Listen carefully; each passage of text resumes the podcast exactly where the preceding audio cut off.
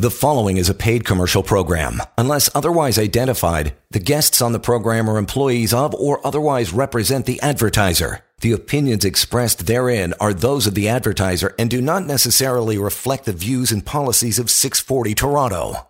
Hey, hey, welcome once again. Disability Law Show. We are back at it. Good to have you along. Uh, Tamara Gopian is here, uh, filling your head with all the knowledge you need to know if you're dealing with a disability insurer and you're getting some static. You've been talked about, oh, you can appeal this decision, so on and so forth, or just stuff you don't understand. We're going to cover a lot in the show today.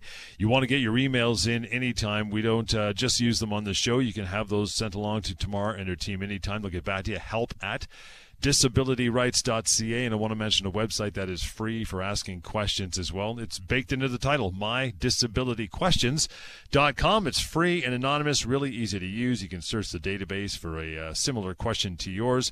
And then finally, the phone number anytime. Always useful, right? 1 821 5900. Lots of emails to get through, lots of stuff to get rolling. But uh, right away, Tamara we always start off with a couple uh, case of the day, things that you've uh, you've noticed and want to talk about. What's going on with you, pal?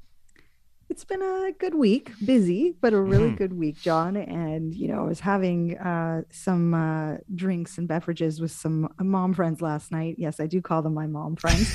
and, uh, you know, I happened to be chatting about something that actually came across my desk this week that I thought I would start off the show talking about. And it's one of our listeners. So, shout out to one of our listeners who'd reached out to our firm. Awesome. And she'd actually been calling on behalf of her daughter who has been struggling with her mental health. And she'd asked us two really interesting questions. The first one was, you know, whether or not we had any mental health specialists or referrals that we could make to a mental health specialist, because we do talk quite a bit on the show about mental health conditions mm-hmm. and how that relates to disability litigation, you know, what a disability insurer might do with a mental health claim. And so that was the first part of her question. So let, let's get into that piece of it unfortunately, we actually don't really have sort of a Rolodex of, of doctors or health practitioners that we refer individuals to. You know, in the const- context of a legal claim, I may send a client to an expert doctor or specialist to be assessed, but I wouldn't generally be making referrals to someone to provide actual treatment for an individual or a client who requires um, specifically even mental health treatment there are lots of resources out there, but I think the tough reality, John, that a lot of our clients are facing, and clearly a lot of our listeners and perhaps people close with them, is that there's a massive backlog. And so I think individuals are really struggling with not only dealing with the mental health condition, but also getting appropriate treatment for that mental health mental health condition. And so right. I was super sympathetic for this caller, you know, because we really didn't know how to direct it. And I it made me think that look, you've got to really be engaging whoever your primary treatment provider is to try and direct this um, health uh, condition for you and to make those appropriate referrals. I know a lot of people get referred to CAMH. I know a lot of people have, through their employer plans, uh, access to EAP and other counselors that are available, I think for free, or certain sessions are for free. I mean, I think that those are good starting points. I don't know if that will lead you to actually developing a relationship with a therapist on a more consistent basis. I just I'm not into the weeds that that much with the treatment providers per se, but I thought it was an interesting question that she had asked and then followed with here's the other interesting bit. The there was a claim being made or expected to be made to the ex, to an insurance company for coverage for this mental health treatment through the extended healthcare plan. I'm going to talk about that in a moment. But okay. essentially, what this um, caller was saying was that the extended healthcare plan had some exclusion, apparently, that would have prevented from her daughter having complete coverage for the uh, treatment that she required for her mental health. I'm assuming some sort of therapist or psychotherapy. And I thought, again, what an interesting thing to talk about because actually, we don't talk a whole lot about extended healthcare even though it is related to typically the package that you get from your employer that includes disability benefits. So it can be very much so the same insurer who's providing an individual with not only coverage for short term and long term disability benefits, but also for extended healthcare uh, costs. So, in other words, dental, you know, medication, like I said, psychotherapy, some therapeutic treatment, and there usually there's caps on that, right, John? And so, you know, I think that it's again something interesting, but something that's a little bit outside of what we normally deal with. So, yes, we will most certainly, when we're advancing a legal claim against the insurance company, we will include the costs that an individual has borne, has had to pay out of pocket to get the treatment that they need for their disability. That is absolutely part of the, the disability claim. The reality, though, is, is that insurance companies typically will com- compartmentalize what they pay dollar for dollar as it relates to disability benefits versus what they pay for extended health care plans. And they are actually quite distinct. And in some respects, it's a totally different insurance company. So, for those of you out there who are thinking, look, Tamar's talking to us week in and week out about disability benefits, same insurance company, this has got to mean that she's talking about extended health care as well. No, no, it's, it's actually very different. And so, what I encourage this particular caller to do is look, make that application. You know, I, I, would say that even on the disability front, make the application, make the claim, mm-hmm. see what the insurance company is going to say as a response to you. Then, by all means, if the response is no, then let's get into the weeds a little more about whether or not we can assist. Typically, not on an extended health care plan, but if it's an exclusion that's being used that doesn't make sense with what the policy is intended to provide, then I'm happy to weigh in on that by all means. And of course, talk about it and, and lean on the experience that I have with disability insurers about how that may play itself out. So I thought that was kind of an interesting one, a little bit different, things that are not necessarily concrete, John, but if this listener is still out there and listening to uh, to the radio waves and is interested in what we can do with these types of issues, if it sounds familiar by any means, please don't hesitate to reach out to us even if it sounds like it's a little bit outside of what we normally talk about day in and day out. And that number that uh, is talking about to reach out beyond email, 1 821 5900. I think these questions come in, whether it's a little bit outside your purview, not that you can't help, but because it's confusing and it's daunting dealing with insurance companies, especially when you're uh, in a weakened state like a disability insurer. So, uh, of course, people are on tenterhooks when it comes to knowing how and who to reach out to to deal with it, right? Absolutely. And I think what troubles me the most is that normally the employer is the one who's supposed to answer these questions right. at first instance, right? That's like yep. that's where people are supposed to go is you're supposed to go to your, you know, employee booklet, your HR representative, someone at the company who's going to be able to direct you as to look, this is where you need to apply for this. This is what you have coverage for this. You know, those answers should be readily available. And I'm finding more and more, John, that people just can't seem to find those answers. And so I'm absolutely happy to give you my best guesstimate about where you, you should go, what the answer might be. But at the end of the day, you know, for us, what we see is usually when an individual is having trouble with the insurance company. So you've got to get the process going. There's not you know yes we've got lots of resources to help with making say like an ltd application but if you're making an extended healthcare claim or even perhaps a life insurance claim or a critical illness claim these are all a little bit different. Accidental death and dismemberment claim there's all these little bit different types of insurances insurance uh, coverages that individuals have under the broader umbrella of a group plan with an with an employer and oftentimes you know even the company doesn't even know how to direct you on what to do. So again starting point make the application. Don't hesitate. You get a response. You're not sure. That's really where you want to be asking us some more directed questions and see whether we can assist because the, the concepts are the same john. This is the thing.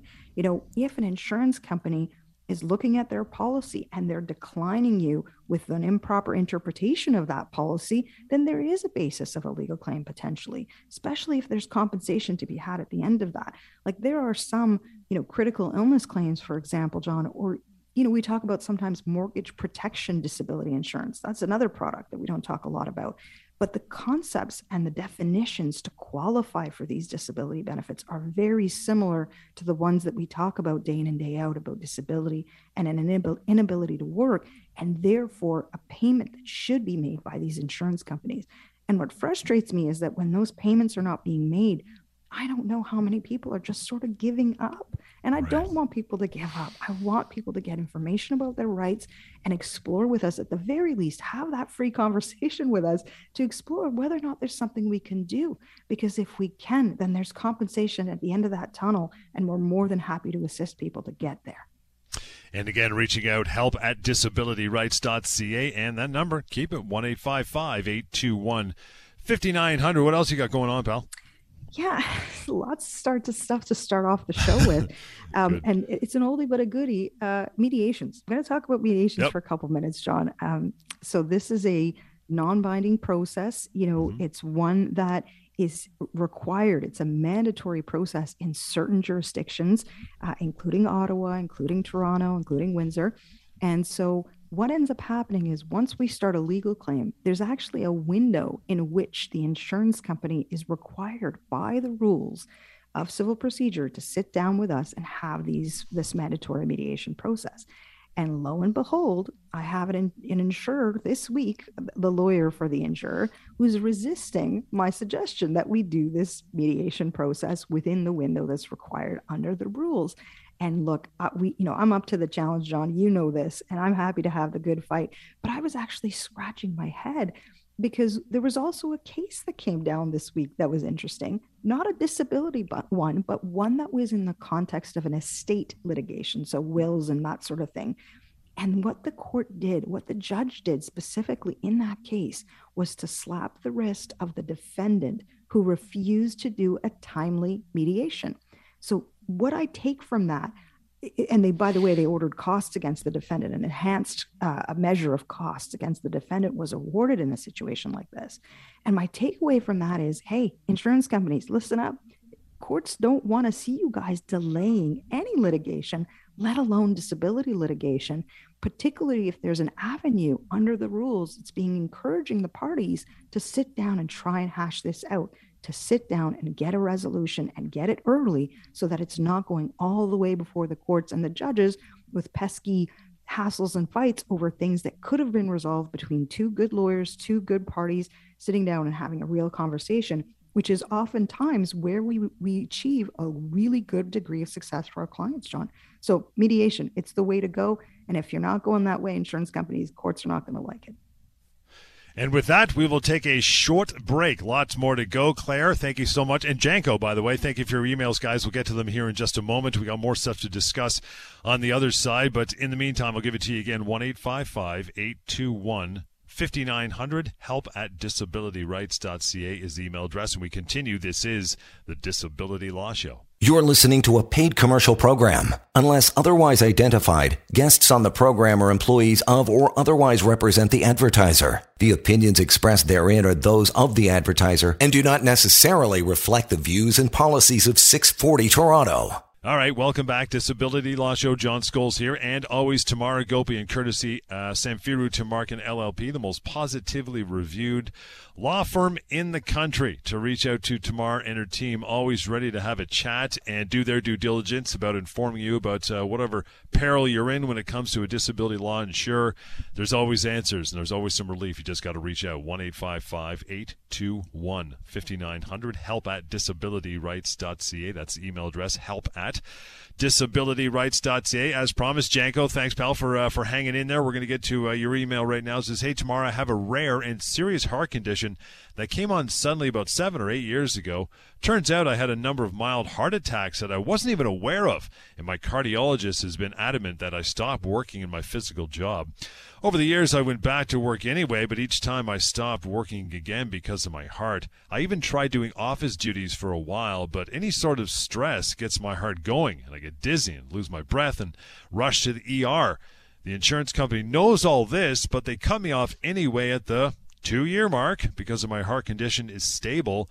Both my cardiologist and family doctor clearly stated to the insurance company that I should not be working at all. CPP disability even accepted me. I'm off work to prevent a heart attack. Isn't this enough reason? Janko, well, it should be enough reason, shouldn't it? It yeah. should absolutely be enough reason to stay off work. Uh, and so let's unpack this a bit. John, so, what Janko is describing for us is an otherwise stable condition that is triggered by, I'm assuming, some level of stress or perhaps some measure of work. And he says to us, to us that he's been on this journey for a number of years. And to his credit, has actually attempted going back to work multiple times, not at his physical job, but what he describes as office type work. This is usually the fallback, right, John, for our insurance companies. They will decline claims and say, look, you know, we accept that you can't go back to your physical job, but we don't accept that you can't do a sedentary job, a right. job where you're mostly sitting down and you're answering some phones and doing some light duty work. The thing is, though, if Janko has already attempted this, and it sounds to me like he's attempted it multiple times, then I think the proof is in the pudding, so to speak. The his doctors are saying, don't put yourself back into that situation. It's a serious heart condition. There are symptoms that come up when he's put in that workplace situation, even in a lighter level. And I gotta wonder where the insurance company's looking at this and thinking, well, maybe he doesn't have long to go. Maybe, you know, I don't know. Maybe they're looking at their uh, change of definition and thinking, you know, there's a partial work capacity here and that's what he should be doing.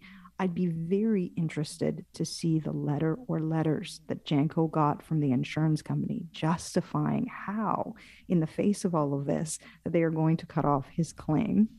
So that would be my starting point in terms of the analysis because as I say to oftentimes to people that I speak with, even on the phone, you know, I don't put a lot of stock in what the insurance company is necessarily saying in their decline letter, but it allows me to read between the lines as to what might be motivating the decline, or perhaps where there could be a little bit of a gap that I'll need to fill. But the bottom line would be to Janko, you've got to start a legal claim here. This is not something that's acceptable you absolutely would meet the test of total disability under the disability policy because guess what? He's already met what I think is a harder test to meet, which is the one for CPP disability. CPP disability, for those who may not know, who may not be listening to the show as regularly, is a government sponsored disability benefit. It's one that's available to individuals who meet a, a certain criteria for eligibility. And that criteria includes being uh, disabled severely and for on a prolonged basis. So severe and prolonged are the two key elements mm-hmm. of the test to be approved for CPP disability. And we just don't see those kinds of words, John, in the definition of disability in most of the disability policies. They simply say, you know, are you totally disabled either from your own occupation or any occupation some occupation by the way for which you've got at least the minimum you know education training and experience so some minimum qualifications for and that's the analysis that the insurance company has to do just before the 2 year mark in order to justify cutting off the claim and so I'm not sure what Janko's background is, but I got to think if he's been doing his physical job for a number of years, perhaps his education, training, and experience is frankly probably limited to right. what other types of jobs he can do, right? And, you know, I don't think that it's sufficient for the insurance company to say, well, your condition is stable, even though you've got a proven track record that every time you go back to the work setting, that it triggers your symptoms and you're right back to the ER and you're at the risk of having another heart attack. But insurance companies don't like stable conditions, John. They don't like the idea of paying a disability benefit on a preventative basis. That's not what they view the purpose of their disability policy is. And so that can be a bit of a fight with the insurance companies to say, well, hang on, if that's not the purpose, then what is the purpose? right? Yeah. I no often kidding. have that conversation with the insurance company to say disability policies are supposed to be a peace of mind policy. Courts have said that very clearly time and again. And so, if an individual in a situation like Janko cannot rely on the disability insurer, then what else is that there for? So I'm sort of scratching my head on this one. I gotta say, I'm it's sort of screaming to me as if there is a basis for a legal claim. I'd want to start by looking at the uh, decline letter and really getting into the weeds with Janko about what information has actually been supplied to the insurance company for the medical support that in fact just because he's in a stable state doesn't mean that the doctors are recommending that he return back to work well, just because there's accurate and you know he's got things that'll bolster his case doesn't always mean the insurance company's going to say, okay, you know what, you're right, we'll back off. Sometimes they, just, they don't care; they're going to cut you off anyway and hope that you don't start a legal claim because it's that David and Goliath thing again, right? So, hence yeah. the reason why we're doing the show. You know what I mean? Abs- absolutely, and I I think what insurers, at least adjusters at the front level of the frontline people, seem to really lose their way on is that the courts, if there's a legal claim, are absolutely going to prefer Janko's doctor's opinions on his uh, ability to work and his state of health over anything that the insurance company's own doctors or assessors are actually saying or uh, weighing in on. So, for example, you know, if Janko's insurer has gotten a medical review, and many insurers do this usually around that two year mark to, to bolster their decision, right, to cut off the claim, they'll get some internal doctor to do a paper review and take a look at just the medical records. Don't they don't talk to Janko, they don't talk to Janko's doctors, just you know, look at the paperwork and they'll make a decision and they'll say, you know, our opinion is that he is capable of work at a sedentary level and should, you know, is no longer disabled and should be able to do something. And the insurance company will use that medical review as the basis for them to justify declining the claim. And courts have said again, time and again, that that medical review is not really worth much. It's not worth the paper it's written on, frankly, when you've got an individual's own doctors, and in Janko's case, his cardiologist as well, a specialist, a heart specialist, confirming the opinion that he is not capable of working given his condition. And so when you weigh that, you're right, John, that it can it can feel like a David and Goliath situation. But as you often say and remind us on the show, who won that battle? right? Yeah. And so this is the thing that we get into, but people have to exercise those rights. They have to decide, look, this isn't just, this isn't fair. I need to rely on this disability benefit. I am going to engage and retain a disability lawyer and fight this with the insurance company. And it, will be all a problem. And I think in a scenario like Janko, I think it's a bit of a, you know, open and shut kind of situation. Once I get in and talk to the insurance company's own lawyer, not the adjuster. That's not who's going to be dealing with this. It's going to be their own lawyer. And I'm going to talk to them about the things that they know about very well, as well as I do, that the cases will favor Janko and his profile, that he will be deemed totally disabled and benefits will be payable. And we've often mentioned we've done entire shows on this, but I wanted to throw that in there at the end of uh, Janko's email. He mentioned CPP disability, even accepting him. That is a good thing, and people often wonder what is it? How does it relate to my long-term disability policy? And should I be applying for it? Right? Yeah. Again, really, really good question, uh, John. And I think it goes back to what I was saying at the top of the show. Mm-hmm. If there is a benefit to apply for, apply for it. Yeah. like I don't see a lot of downside to not applying for it, most especially CPP disability, because the benefit is there. You've paid into it, much like you would have. Um, you know, you, you you pay your taxes, you pay your premiums, much like you do for disability benefits. And so I don't see a lot of downside in applying for CPP disability but the process is different, right? And, and this is a government sponsored, um, you know, disability plan.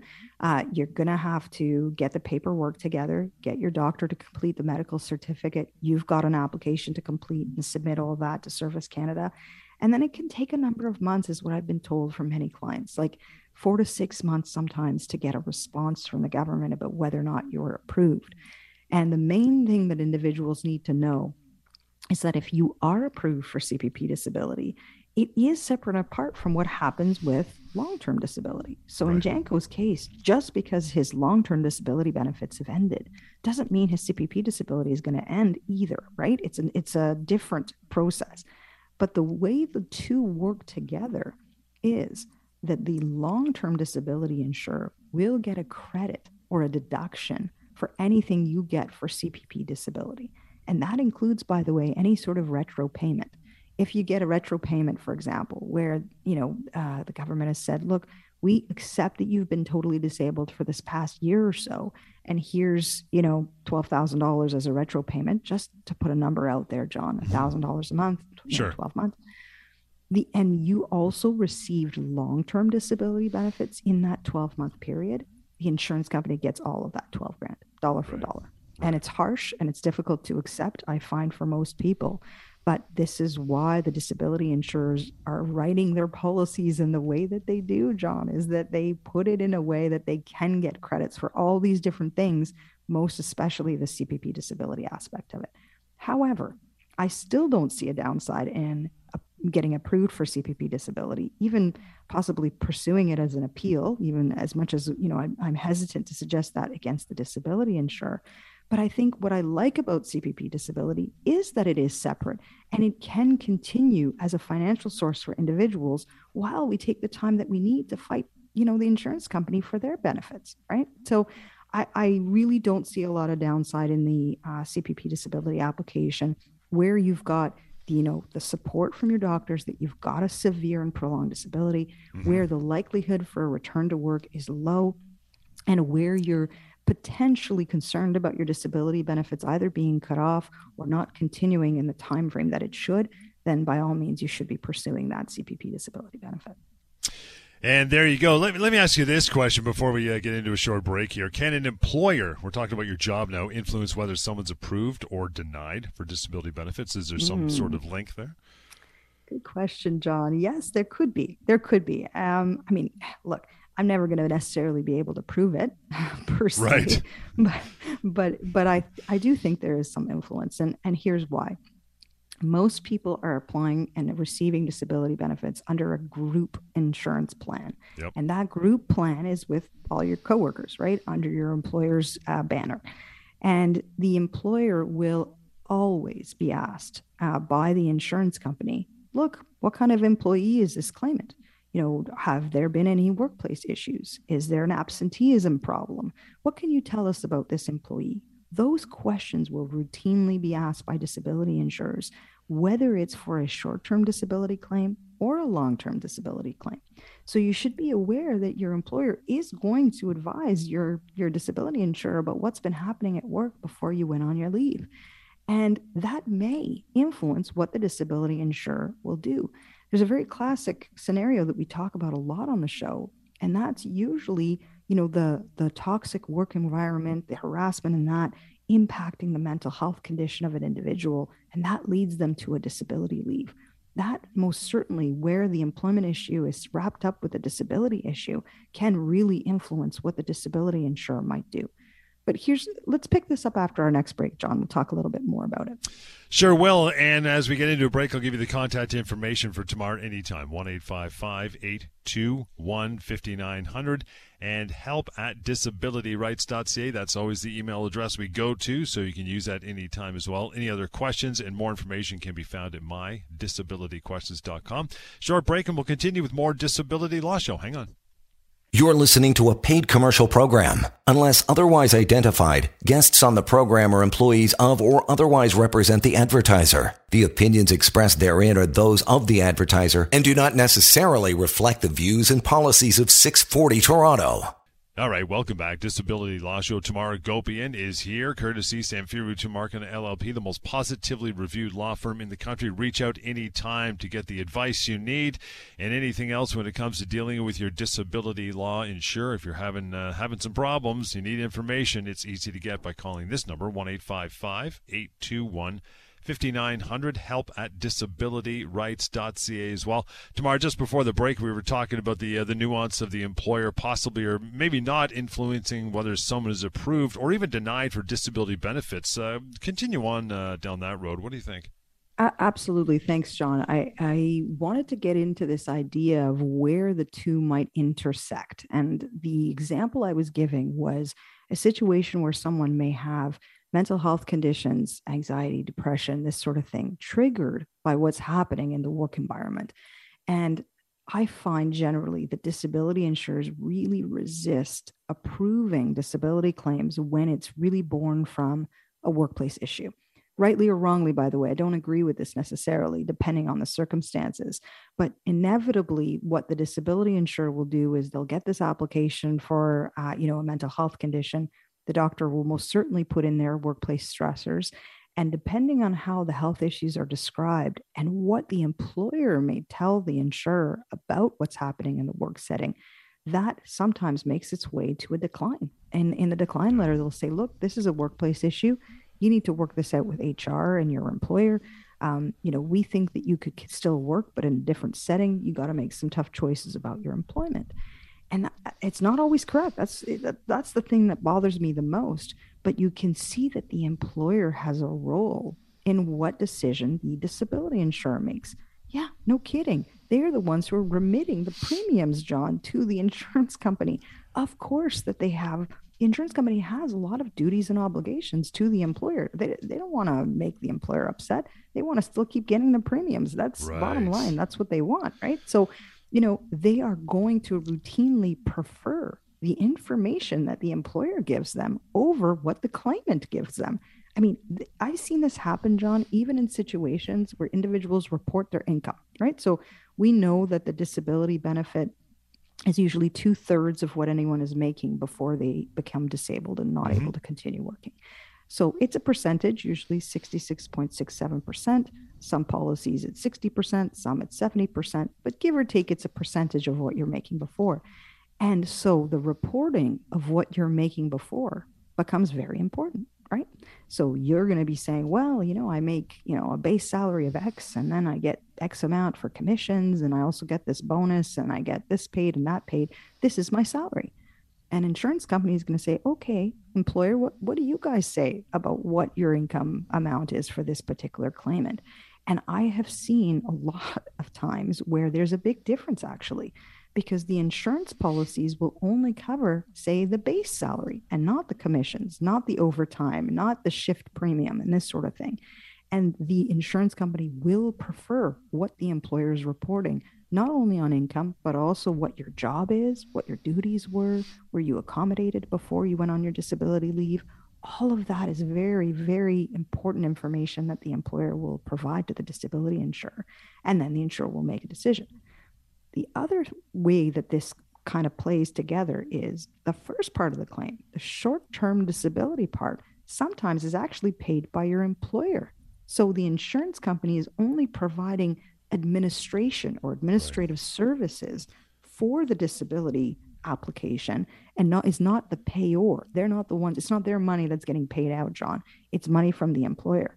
So, when that dynamic exists, absolutely there could be an impact from what the employer is saying to the disability insurer about not only whether or not you should get approved, the basis of the disability, if there's performance issues, but also once approved, how much you would have been paid.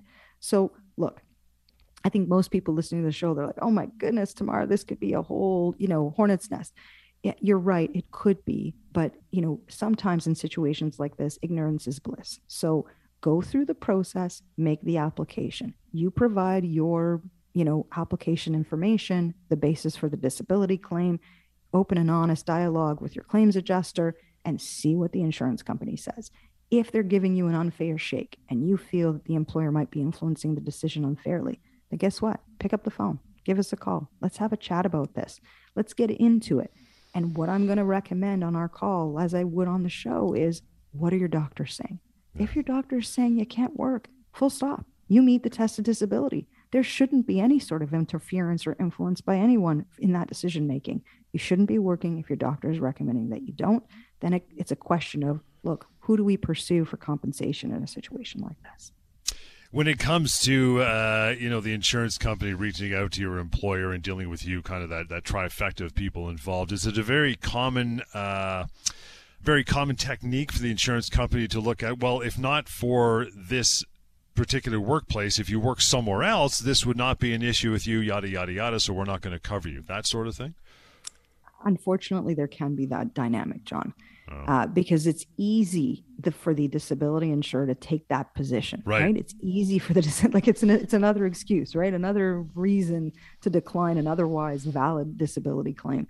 Uh, and that you know they'll use whatever reason they can to, to deny valid disability claims because guess what? The employer's still remitting the premium john. They're still making their money right? So if they don't have to pay out the money then that's better for their profit margin.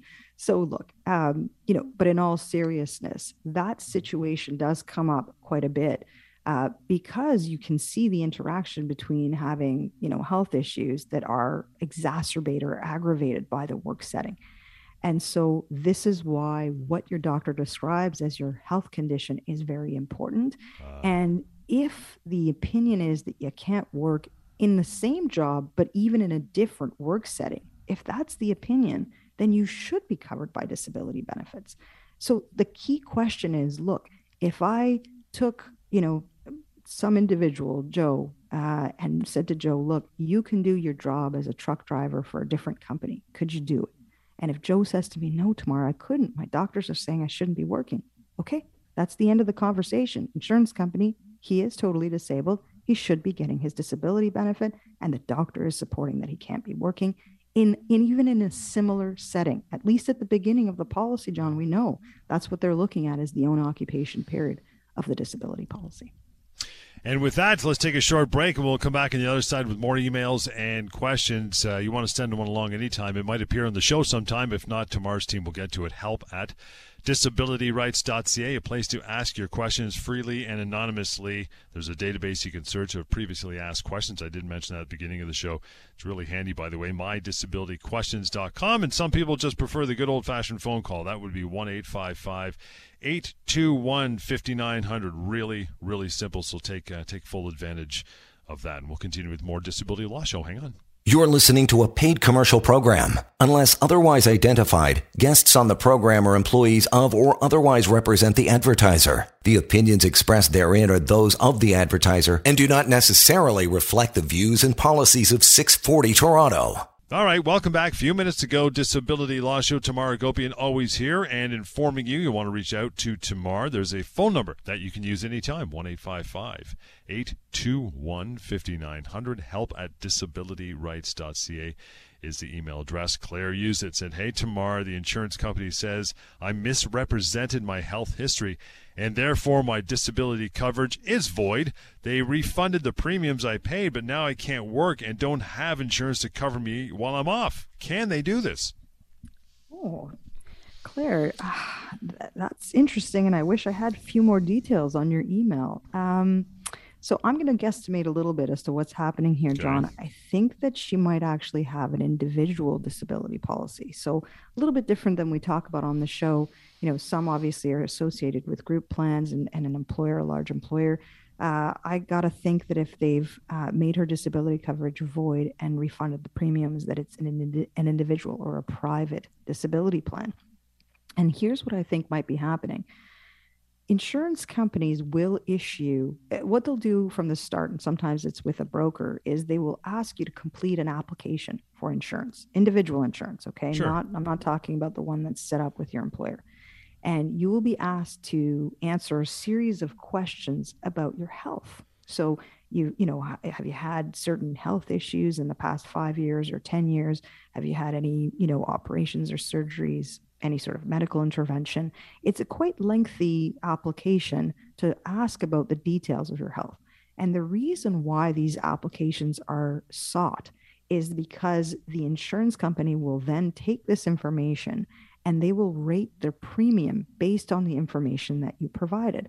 Uh, this is a lot of complicated underwriting stuff, John, that I don't even want to really get into. But at the end of the day, what they will evaluate is your health what type of risk they think they've assessed you at, and they'll plunk out sort of a number uh, that they will give you this policy to cover you for. It sounds to me like disability insurance in Claire's case, provided you pay us X dollars every month, every year, whatever the case might be. Right. And so, very different than the evaluation that you might get even placing like an auto policy or you know a homeowner's pro- property uh, uh, policy so an individual disability policy will definitely go through your health and you have to be completely honest and very accurate in the information that you provide about your health in these kinds of forms. Because if it comes out down the road that you haven't been accurate, even if it's been inadvertent in terms of uh, not providing enough information, or perhaps being a little inaccurate, and you're like, oh, I had forgotten about this one treatment that I received from this one doctor, then unfortunately, the insurance company is going to say, look, we think you weren't completely honest with us in in what you described. So if you are not uh, explaining all of your health history to the insurance company they have a right to say to you we think you've misrepresented your health history. Hmm. we don't think that we properly rated this risk for us. We're going to refund you all the premiums that you paid to us and the policy is done. It's void. And by the way they can't void it until they refund you the premium. So they have to do that. That's part of their job. But then the question becomes, well, what do you do? You know, uh, if if it's not intentionally done, is there recourse here? Can you force the insurance company to pay out under the plan when they've determined that they think that you've misrepresented your health history? And that can be a little bit tricky, I got to say. The area of law around misrepresentation on an insurance application um, will say that even if it's inadvertent, even if it wasn't done fraudulently or intentionally that the insurance company, if they can show that they would never have given you the policy in the first place, or if they had given you the policy that the premiums would have been much, much higher, for example, then they are entitled to say, nope, you know what? We didn't want to cover you in the first place. Had we wow. known this information about your health history, we would have never given you this policy. So it's an interesting area of the law. Um, not a lot of case law on it, actually. Uh, and we don't often see these situations uh, because I think what people get as a response, and I suspect Claire has the same, is that, oh, there's fraud. So they think, oh my goodness, it's fraud. I never did fraud. I mean, I, I don't, I, I didn't want to be fraudulent. What do I do here? Um, and so I do think it is important then to get a copy of the questions and answers of your application. Make sure you very clearly understand what the insurance company is saying was incorrectly reported and line that up with your health history. So before an insurance company can make a decision like this, John, usually they have to get some of your clinical notes and records. There's a period of time that's relevant in doing their analysis. So you want to know, as if you're Claire, you want to know what did they look at? What did they evaluate? What was their concern? Which question was it that they thought I wasn't, you know, being honest about? Because if they've had an improper analysis, much like the analysis we talk about with total disability and other coverages, if they've put in the wrong analysis here, then you do have a basis to challenge the insurance company. And the onus will be on the insurance company to show that there was misrepresentation, whether intentional or unintentional. So, really, really interesting question. Thanks, Claire, for reaching out to us. You know, I'm interested in getting into the weeds a little bit in her situation as to whether or not there is even a basis to challenge. But if the insurance company has done the right analysis, unfortunately, there could that could be the end of the line for Claire. Unfortunately and the doctor will will focus heavy on this uh, entire thing, I would imagine as well. Absolutely. So you do want the cooperation from your own doctors yep. about you know what information is being put over to the insurance company. You don't want there to be any question marks, at least at the point where they're evaluating the disability claim and the coverage, right? So they're doing two things in Claire's situation. They're looking at her application for disability coverage, and they're looking at what the basis of the policy was and saying, well, it could be, say, for example, John, it's a back issue. So she's got a back issue now. She's not able to work now as a result of this back issue, but perhaps has had this back issue for 10 years. So maybe she didn't disclose to the insurance company that she's had this back issue for 10 years. And that's why the insurance company is getting hot and bothered now seeing a claim for which they didn't have full disclosure when they put the policy on 10 years ago just as an example, as I'm sort of trying to figure out what's happening in Claire's situation. So, yeah, the doctor is very important here. The medical information is very important, and the details are very important because, again, the insurance company is going to try to hang their hat on something. And mm-hmm. if that something is not accurate, there's always a good basis to challenge. And with that, we are done. I will give you some contact now that we are wrapping forward the day to reach out to Tamara and her team. They're always good for a chat, just like we do in this show. How do you do that? You call 1 821 5900. Email address we always refer to and go to is help at disabilityrights.ca. And finally, another place, a free and anonymous place for you to ask questions uh, concerning yourself or anybody you know, maybe a friend or a colleague, mydisabilityquestions.com. We'll catch you next time on the Disability Law Show. The preceding was a paid commercial program. Unless otherwise identified, the guests on the program are employees of or otherwise represent the advertiser. The opinions expressed therein are those of the advertiser and do not necessarily reflect the views and policies of 640 Toronto.